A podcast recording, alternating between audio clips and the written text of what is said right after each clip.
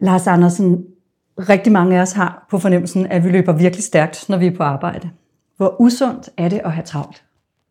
Det behøver sikkert være usundt at have travlt i sig selv, fordi det, det i virkeligheden drejer sig om, det er kombinationen af alle de ting, vi er udsat for i vores arbejdsmiljø, i vores arbejdsdag, i løbet af arbejdsåret og i løbet af arbejdslivet.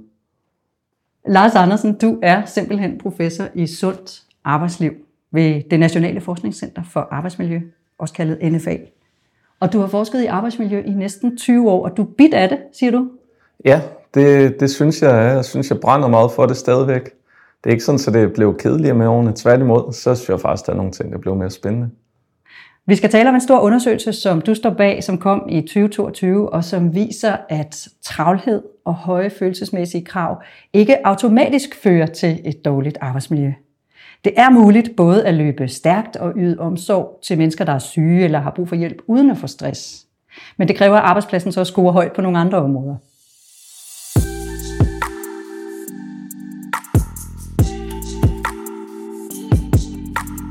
To ud af tre medlemmer i din sundhedsfaglige A-kasse er enten meget glade eller generelt tilfredse med deres nuværende job. Lidt over halvdelen oplever, at de har overskud og energi i det daglige.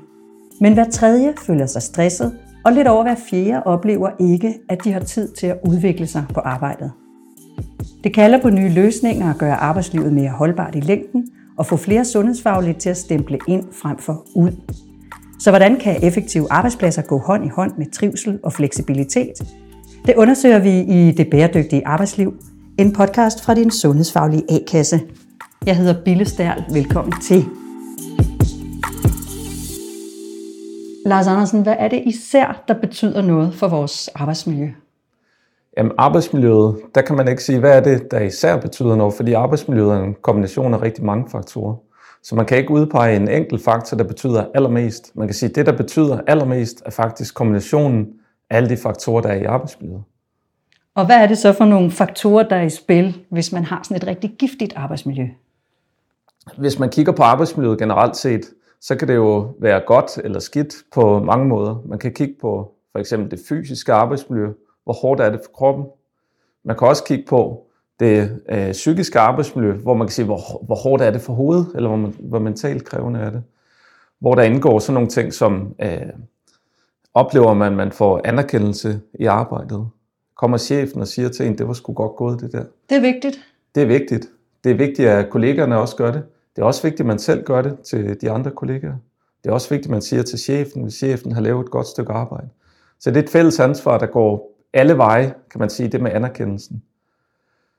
En anden faktor, der, der også kendetegner øh, arbejdsmiljøet, det er også det her med forskellige former for travlhed. Forskellige niveauer af travlhed, kan man sige. Man kan have lidt travlt, man kan have meget travlt.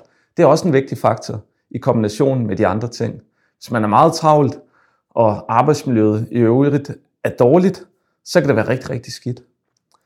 Der er også sådan nogle ting som indflydelse på arbejdet. Hvorfor er altså, indflydelse så vigtigt? Jamen indflydelse, jeg vil lige sige, hvad kan indflydelse være? Det kan være både på arbejdsopgaverne, hvordan man løser arbejdsopgaverne. Det kan også være, hvornår løser man arbejdsopgaverne, i hvilken rækkefølge. Men det er ikke kun knyttet til selve arbejdsopgaverne, det er også knyttet til de processer, der er mellem mennesker på arbejdspladsen. Oplever man, at man har indflydelse i de dialoger, de processer, der er, hvor man sidder og snakker, eller det envejskommunikation fra chefen til medarbejderne, eller det enkelte medarbejder ud af 10 eller 20, der dominerer hele samtalen. Det betyder meget som menneske, at man har indflydelse, fordi det, det, gør, det giver en oplevelse af, at man er en del af fællesskabet. At man er, noget værd. Øh, hvis man forestiller sig i, i de konkrete øh, arbejdsopgaver, for eksempel at det er bare chefen, der kommer og siger til en, i dag skal du lave det og det og det. Det er måske okay for nogen, men for mange mennesker vil det også være sådan, så man oplever, at man er lidt en øh, skakbrik, der bare bliver flyttet rundt, eller en robot, der bliver sat i gang og programmeret og sat i gang. Så vi kan godt lide at have indflydelse, og der er ikke nogen, der skal bestemme over mig. Ja, lige præcis. Altså, kan man sige som udgangspunkt. Det er vigtigt for at have det godt. Det er vigtigt for at have det godt, at man har indflydelse på sit arbejde. Ligesom man, det er vigtigt at have det godt i sit privatliv, at man har indflydelse på sit privatliv. At der ikke kommer nogen hjem til en og siger, ved du hvad, nu skal du se tv-avisen kl. 20. Det er på samme måde i arbejdet. Selvfølgelig er man ansat til at lave et vist stykke arbejde, men det kan man jo godt gøre på en god måde inden for visse rammer. Så, så, så længe man udfylder den arbejdsopgave, man har, så vil man faktisk gøre det bedre, hvis man har indflydelse på det. Man skal jo huske på, at det faktisk tit er medarbejderne, der er eksperterne i deres eget arbejde. De ved jo meget mere om det end, ikke altid, men for det meste, så ved medarbejderne jo mere om deres eget arbejde, end chefen gør. Og hvor gode er ledelserne derude til at anerkende det? Jamen det, det er faktisk også meget forskelligt. Det kan vi se i de store undersøgelser, vi laver. Der er nogle steder, der er gode ledere, der er nogle steder, der er dårlige ledere. Så, så det kan man ikke sige. Og det kan, inden for de samme jobgrupper kan man have vidt forskellige former for ledelse. Så, men man kan bare sige, at god ledelse er vigtig inden for alle jobområder. Og hvordan får man så mere indflydelse som for eksempel fysioterapeut, eller bioanalytiker, eller sygeplejerske på et hospital, eller et plejehjem, eller et botilbud? Man bestemmer jo ikke selv, hvor mange mennesker, der skal have taget en blodprøve, eller hvor mange patienter, der er på en afdeling, eller hvor mange, der har ondt i ryggen. Ja, det er jo et svært spørgsmål. Det er ikke, det er ikke så nemt at ændre på faktorerne i det psykiske arbejdsmiljø. Øhm, det er ikke som man, som man kan give et øh, teknisk hjælpemiddel til at løfte en patient. Så kan man ikke give et teknisk hjælpemiddel til at give medarbejderen mere indflydelse. Det skal ske gennem dialog og opmærksomhed på det.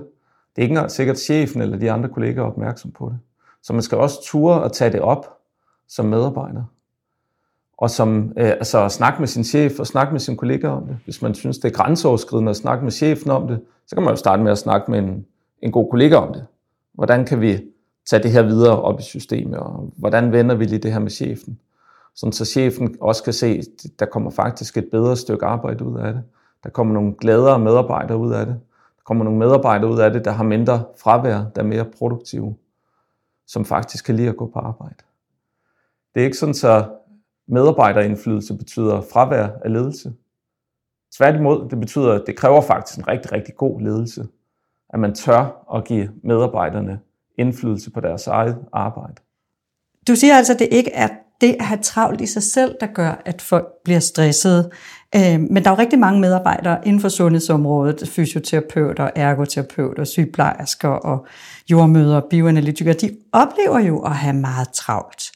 Og det er jo også det, vi tit hører øh, i den offentlige debat. De siger, nu kan vi ikke løbe stærkere. Hvorfor er det det, vi taler om, hvis det andet er lige så vigtigt? Nu skal det lige siges, det her med travlhed skal jo siges i al respekt for de mennesker, der knokler rundt ude på de danske arbejdspladser. Så det er ikke ment til at, øh, det er ikke ment som, det her er ikke alvorligt for de mennesker. Men man skal huske på, for mange af de mennesker, hvis du spørger de mennesker, så vil mange af dem også sige, vi oplever heller ikke at blive anerkendt af ledelsen. Vi oplever heller ikke at indflydelse på vores arbejde. Vi bliver bare bedt om, nu skal vi bare piske videre til den næste patient. Vi oplever heller ikke, at det er særlig retfærdigt der er nogen, der kan sidde og så styre nogle ting, andre skal knokle rundt, og det er ikke særlig retfærdigt. Det går måske også endda ud over i sidste ende, i værste fald ud over kollegaskabet. Så vi oplever heller ikke, at samarbejde er så godt, som det var dengang, hvor vi ikke havde så travlt. Så, øh, så, så tit forekommer travlheden jo i, samme, i sammenhæng med alle de der andre negative faktorer. Vi kan bare se, at det behøves det ikke at gøre. For vi kan også se, at der er en stor gruppe mennesker i Danmark, hvor travlheden også forekommer i sammenhæng med et godt arbejdsmiljø. Lars Andersen, du er som sagt professor i sundt arbejdsliv, og i 2022 der stod du bag en undersøgelse, der hedder Sund og Sikker hele arbejdslivet. Og det er den undersøgelse, der blandt andet konkluderer, at øh, det at have travlt i sig selv alene ikke giver et øh, dårligt arbejdsmiljø, og der er mange andre faktorer. Så lad os kigge lidt på den undersøgelse, du har med til at lave. Hvad er det egentlig, I har undersøgt? Jamen det, som vi har undersøgt her, det er, hvilke faktorer i arbejdsmiljøet betyder noget for vores helbred øh, i forhold til, at, øh, at vi faktisk kan blive syge af arbejdet. Og ikke bare et par dages sygefravær som en forkølelse, nej, det er langtidssygefravær. Mindst 30 dages sammenhængende sygefravær. Og det er ikke bare noget, medarbejderne siger, at de bliver syge, det er noget, vi kan se i registrene. Så det her, det er noget, vi er meget, meget, meget sikre på, de her resultater. I har fulgt 70.000 lønmodtagere i alt. Ja. Hvad er det, der så kendetegner det bedste arbejdsmiljø? Jamen det bedste arbejdsmiljø, det er der, hvor man har en kombination af mange positive faktorer på én gang. Så noget af det, vi havde som udgangspunkt, som vi siger, det her må være det bedste arbejdsmiljø, det var det, vi brugte som sammenligningsgrundlag. Det var, hvor de oplevede en høj grad af anerkendelse i arbejdet, der ikke var særligt travlt, hvor der var høj grad af indflydelse, hvor medarbejderne oplevede, at de blev behandlet retfærdigt, hvor de oplevede, at det var helt klart deres rolle på arbejdspladsen, altså hvad er min rolle her? Øh, at de oplevede, at der var godt samarbejde mellem kollegaerne. Og så også, hvor der var ikke, hvor arbejdet ikke var alt for fysisk hårdt for kroppen. Så både det psykiske arbejdsmiljø og det fysiske. Så noget af det interessante var, som vi så fandt ud af, det var, det er ikke nødvendigvis skidt, hvis man nu har travlt, og hvis nu der er høje følelsesmæssige krav, bare alle de her andre faktorer er positive, så kan det faktisk virke som en buffer, for at man bliver syg af det. Så man kan godt have, have travlt, man kan godt have høje følelsesmæssige krav. Altså det der med, at man har med andre mennesker at gøre, patienter, borgere, små børn, hvis det er pædagoger, øh, hvis det er sygeplejersker, syge mennesker osv. Øhm, det er det, man kan kalde følelsesmæssige krav, fordi man skal jo forholde sig til andre menneskers udfordringer dagen lang, hver dag, fem dage om ugen. Øh, så det, det kan man kalde det høje følelsesmæssige krav. Eller det, syv man, dage om ugen. Eller syv dage om ugen for nogen, ikke? Og det kan man kalde, ja, det, det, det, det er en betingelse. Det er meget svært at ændre på, når man, når man er inden for den jobgruppe. For de der mennesker er der jo. De ældre mennesker er der, de syge er der, børnene er der.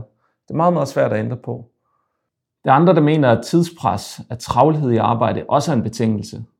Den køber jeg ikke helt. Men lad os bare sige, at det er en betingelse. Mange vil i hvert fald opleve det som et vilkår. Jeg køber den ikke helt, for man kan jo tilføre flere ressourcer, hvis man vil. Jeg kan godt se, at for medarbejderne på de enkelte afdelinger er det en betingelse, for de kan ikke selv styre, om der bliver tilført flere ressourcer. Så, så på den måde er det en betingelse. Lige i situationen, som den er nu med bemanding osv. Jo, så er det en betingelse nogle steder. Men selv når man kigger inden for, for de her jobgrupper, så er der faktisk også nogle af dem, der ikke oplever tidspres. Så man kan sige, hvad er det så specielt, der er anderledes der? Men det er rigtigt nok, der er mange, der oplever det her tidspres, travlhed og det der. Så det skal vi fuldt ud anerkende. Så, så lad os sige, at det er nogle betingelser, travlhed og følelsesmæssige krav inden for de her jobgrupper. Men vil du sige, at sundhedsmedarbejdere skiller sig ud i den her øh, undersøgelse som dem, der har det værst, eller dem, der ligger i den tunge ende? Ik- ikke, ikke nødvendigvis. Det kommer an på, hvilke faktorer vi kigger på i arbejdsmiljøet. Hvis du kigger sådan generelt, det generelle billede, ligger sundhedsmedarbejderne så i toppen, eller i bunden, eller i midten? Og det, det, det kan man ikke sige sådan generelt, fordi man er nødt til at kigge på, hvad, hvad, øh, hvad er godt og hvad er skidt. Øh, fordi vi kan se, selv inden for samme jobgrupper, så er der nogle steder, de har et hammerne godt arbejdsmiljø. Mens på andre afdelinger, der er nogle gange på samme arbejdsplads, der er det rigtig dårligt arbejdsmiljø. Så der er jo nogle ting, man kan arbejde med i arbejdsmiljøet, selvom man er inden for en bestemt jobgruppe. Så man kan ikke sige, bare fordi man er øh, sundhedsfagligt personale, så har man et dårligt arbejdsmiljø. Det er, simpelthen ikke, det er simpelthen ikke rigtigt, når vi kigger i statistikkerne. Noget, som man faktisk godt kan se i jeres undersøgelse, det er, at øh, kvinder er længere tid syge, eller mere sygemeldte. Hvad kan man sige? Noget af det, man godt kan se i jeres undersøgelse, det er, at kvinder har et højere sygefravær end mænd. Ja. Og kvinder er jo også i overtal i sundhedsfagene. Ja. Så hvorfor bliver kvinder mere syge end mænd? Det er et rigtig godt spørgsmål. Det har vi, vi, vi analyserer jo mere på arbejdsmiljøet end på kønnene, så det er mere vores udgangspunkt, når vi laver forskningen. Men det er rigtigt nok, man kan se, der er jo til dels et kønsopdelt arbejdsmarked. Så selve jobtypen kan selvfølgelig spille ind. Om der er nogle andre ting, der også spiller ind, det, er, det, det kan være svært at sige. Øhm, der er også noget, der tyder på, at der er flere kvinder, der tager barnets første sygedag. Og sådan noget. Altså, der, der, det, det, er, det er et ret komplekst samspil, hvor der er mange faktorer, der spiller ind på en gang. Men kvinder har mere sygefravær end mænd? Ja, generelt set, ja. ja. Du lytter til din sundhedsfaglige A-kasses podcast Det Bæredygtige Arbejdsliv. Og i dag ser vi på, hvordan vi indretter vores arbejdspladser, så vi ikke bliver syge af at have travlt. Så Lars Andersen, hvordan kan vi så have travlt og opfylde følelsesmæssige krav? To vilkår for mange sundhedsansatte, vil jeg sige, uden at blive syge. Hvordan kommer vi derhen? Ja, så er det sørme vigtigt, hvis det der er nogle vilkår med travlheden og de hårde følelsesmæssige krav, som, som man kan sige, det er det måske inden for nogle jobgrupper, der er med andre mennesker at gøre, og der er travlt, og ja, så må man virkelig sikre sig, at de andre faktorer i arbejdsmiljøet er godt. Så hvis man for eksempel tænker det fysiske arbejdsmiljø, inden vi snakker alle de her faktorer i det psykiske, det fysiske arbejdsmiljø, hvor hårdt er det for kroppen, det er nemlig også noget, der betyder noget for risikoen for sygefravær. Er det sådan, så øh, man har så travlt, og der kan det fysiske, det psykiske, eller det, hvad hedder det, det psykiske arbejdsmiljø kan nemlig også spille ind i det fysiske. Er det sådan, så man har så travlt, så man ikke får hentet den der lift, eller det der glidestykke, når man skal flytte en patient, hvis man nu er sygeplejersk. Og hvis man tager rigtig meget fat med kroppen, vi ved jo, at aktivitet, fysisk aktivitet er sundt. Det er bare ikke sundt at bruge kroppen i 7-8 timer om dagen, 5 dage om ugen. Så kan man sige, så vender kurven, så bliver man træt, og det man kan kalde populært på dansk, overordnet kan man blive nedslidt. Så det skal man også tage højde for, det fysiske arbejdsmiljø. Det skal være et godt fysisk arbejdsmiljø, hvor man har tid og mulighed for at bruge de tekniske hjælpemidler, der er, som man nu skal bruge til at udføre sit arbejde, så det er sundt og sikkert. Men alt det her med anerkendelse og indflydelse, hvordan, hvordan får man det? Ja, så er det jo så det psykiske arbejdsmiljø, hvor der er en række faktorer, man også kan arbejde med. Og der er noget af det, man kan sige, det er svært at arbejde med. Andre ting kan man måske arbejde med. Så hvis man starter med at sige det her med, hvad kan vi arbejde med hos os? Kan vi arbejde til at blive bedre, øh, til at anerkende hinanden? Men det er noget kultur, man skal arbejde med. Det er ikke noget, man lige kan... Man kan ikke bare sige som chef, nu skal I anerkende hinanden. Og det er fint, så er man travlt med noget andet, så man glemt det. Det er, noget, det er et sådan noget vedvarende, man skal blive ved med over månederne og årene, ligesom det bliver sådan en indgroet kultur. At man simpelthen anerkender hinanden. Det var et godt stykke arbejde, du lavede der. Jeg synes, du øh, håndterede den der svære situation med patienten eller borgeren rigtig godt. Det tog du altså. Det, det, det, det klarede du godt. Det synes jeg lige, du skal vide. Så kan man jo fortælle, hvad personen gjorde godt.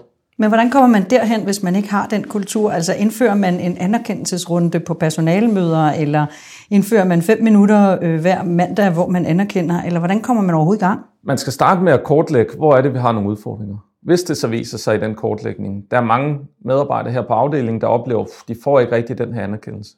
Man kan starte med at snakke om det. Det kunne jo være på den månedsmøde. Hvis det så viser sig, at der er en udfordring med for eksempel anerkendelse, så kan man jo tage det op, og så, øh, så er det jo fint, hvis der er en, der vil gå forrest. Øh, det kan jo så være lederen, chefen, der gør det. Det kan også være, at chefen finder ud af, at der er faktisk nogle af medarbejderne, der er bedre til at arbejde med nogle af de her lidt blødere ting, end jeg selv er. Jeg er lidt mere sådan hård chef, der tænker på tal og sådan nogle ting. Så det, vi prøver at finde ud af, at den her medarbejder kan gøre det. Og så skal man jo ligesom i talsæt en gang imellem, at det her med, hvad har vi egentlig gjort for at anerkende hinanden? Hvordan har du oplevet øh, den her situation? Følte du, at jeg anerkendte dig? For det synes jeg, jeg gjorde. Nej, det synes jeg egentlig ikke, du gjorde, fordi nå, så kan man ligesom tage det op, så man taler om det.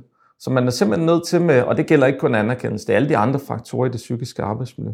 Man er nødt til at starte med at kortlægge det. Tag temperaturen på arbejdsmiljøet.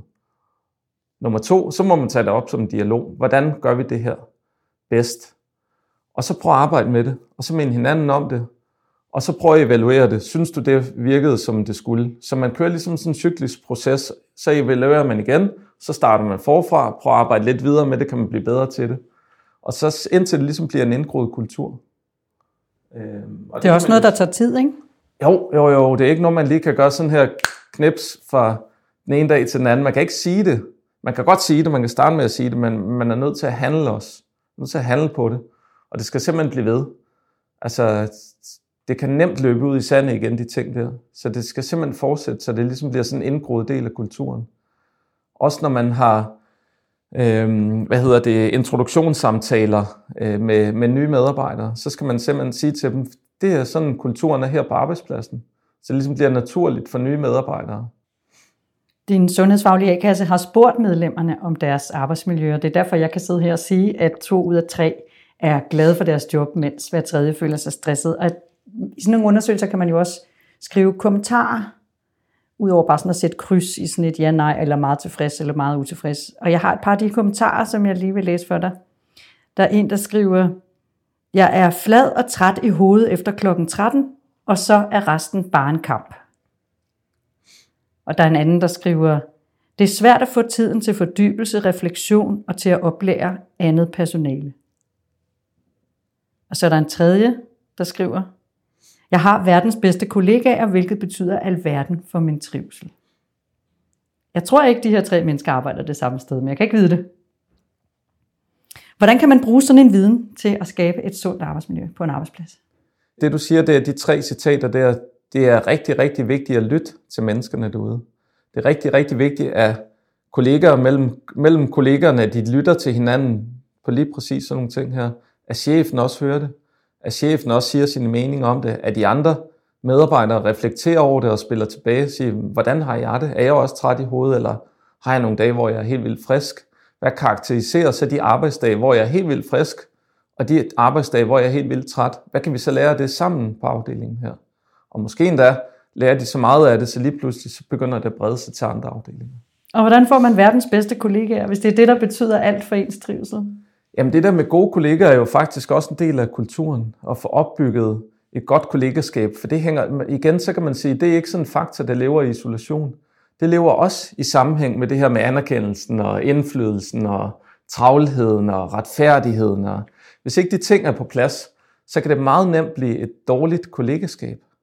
Hvis man føler, at der er nogen, der, bliver, der får nogle fordele her i arbejdet, de bliver behandlet anderledes af lederen, øhm, de får nogle andre opgaver, end jeg gør, så kan det, så kan det faktisk godt være svært at beholde det gode kollegeskab. Så tingene hænger sammen. Så man skal, det er derfor, det, det er så vigtigt at kortlægge hele arbejdsmiljøet. Og så sige, hvor ligger vi godt? Det skal vi holde fast i. Hvor ligger vi dårligt? De ting, vi ligger dårligt, hvad kan vi så arbejde med i praksis? Men det kunne der jo godt være nogen, der synes, at de allerede har forsøgt, og så skete der bare ikke så meget. Vi har et, et eksempel fra Aarhus, hvor læger har advaret langt op i systemet om, at der var for lange ventetider på kræftbehandling, og så er der ikke sket noget. Og det samme kunne jo godt være tilfældet med arbejdsmiljøet og indflydelse og anerkendelse og alle de her ting. Det er lige præcis et godt eksempel på, at faktorerne hænger sammen. At man ikke kan kigge på en enkelt faktor adskilt. Hvis man siger, at vi skal øge indflydelsen på, at man ikke har så travlt, men indflydelsen kan nogle gange hænge sammen med travlheden. Og så har man, får man måske også mindre anerkendelse, eller oplever man får mindre anerkendelse, fordi man løber rigtig stærkt. Man har ikke engang tid til at se chefen. Når man ser chefen, så er chefen også travlt. Så lige det der tilfælde, du siger der, det hænger jo også sammen med ressourcer. Hvor mange ressourcer har man? Hvor mange personer har man ansat per patient osv.? Og det er sådan en faktor, der, ja, det er jo så en af de faktorer, der er svært at arbejde med, hvor man, der kan man ikke bare lige gå til chefen og sige, vi vil gerne lige have tre medarbejdere mere. Så det, der er nogle ting, der er, der er rigtig svært at arbejde med i praksis, men der må man tage fat de steder, hvor man øh, kan arbejde med det i praksis. Altså simpelthen sige, man kan jo snakke om det på afdelingen. Hvilke udfordringer har vi her? Lars Andersen, arbejdsmiljøforsker ved det Nationale Forskningscenter for Arbejdsmiljø. Tak fordi, at du var med og delte al din viden med os. Mange tak, fordi jeg måtte være med. Jeg håber, det, er, det kan være interessant at være til lidt inspiration ude på arbejdspladsen. Det er jo derude, udfordringerne skal løses. Lige præcis. Der er flere afsnit af det bæredygtige arbejdsmiljø på trapperne, og du finder dem i podcast-appen på din mobil, og selvfølgelig også på dsa.dk. Jeg hedder Bille Stærl. Tak fordi du lytter med, og del endelig podcasten med alle dine kolleger.